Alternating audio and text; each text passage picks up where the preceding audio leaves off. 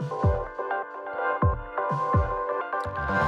Hello, welcome to the update. I'm Susie Thompson. Rising rents and interest rates are forcing many Australians to relocate to save money. New data shows the cost of living crisis is having an effect on where people choose to live and work.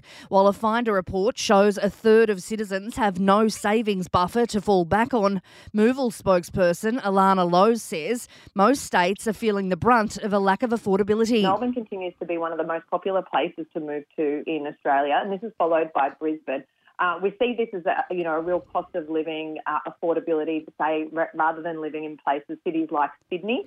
Meantime, the Health Services Union and the New South Wales government head back to the Industrial Relations Commission today as they navigate improved pay and working conditions for paramedics. The Prime Minister's office will be bombarded with 60,000 postcards in a bid to expedite their pre-election promise for better public school funding. Currently, only 1.3% of public schools are funded to the schooling resource standard. Correna Haythorpe from the Australian Education Union says it is a critical issue for student well-being. We know how urgent it is that teachers have the resources that they need and that students who need extra help uh, can get that help. Residents in Queensland's north to far north are being told now is the time to prepare for Cyclone Jasper.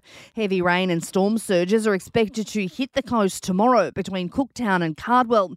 Senior meteorologist Dean Narramore says the impact will be vast. Firstly, we're likely to see damaging to possibly destructive winds, enough to bring down trees and power lines and cause property damage. Queensland's Health Minister has officially thrown her hat in the ring to be the next Premier. Shannon Fentiman says under under her leadership, Queensland will have a more inclusive and transparent approach to infrastructure for the Olympic and Paralympic Games. She says it's time for a change in approach. I think Steven, you know, as deputy with Annastacia, has a really strong uh, legacy but I believe we need renewal and we need to change the way we do some things. And I believe I'm best placed to do that. Also making news, a man has been charged over the deadly crash at a pub in country Victoria last month that killed five people.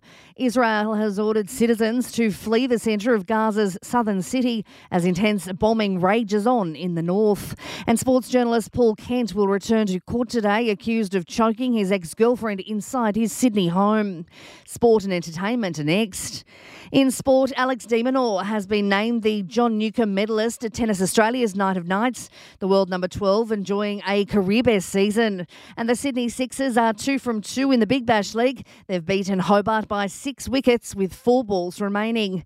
In entertainment news, Barbie has dominated the Golden Globe Award nominations with nine nods in the blockbuster film. They include Best Comedy as well as acting nominations for stars Aussie Margot Robbie and Ryan Gosling.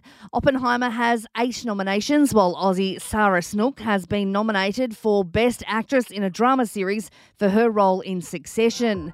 And that is the latest from the Nova podcast team. We'll see you later on for another update. I'm Susie Thompson.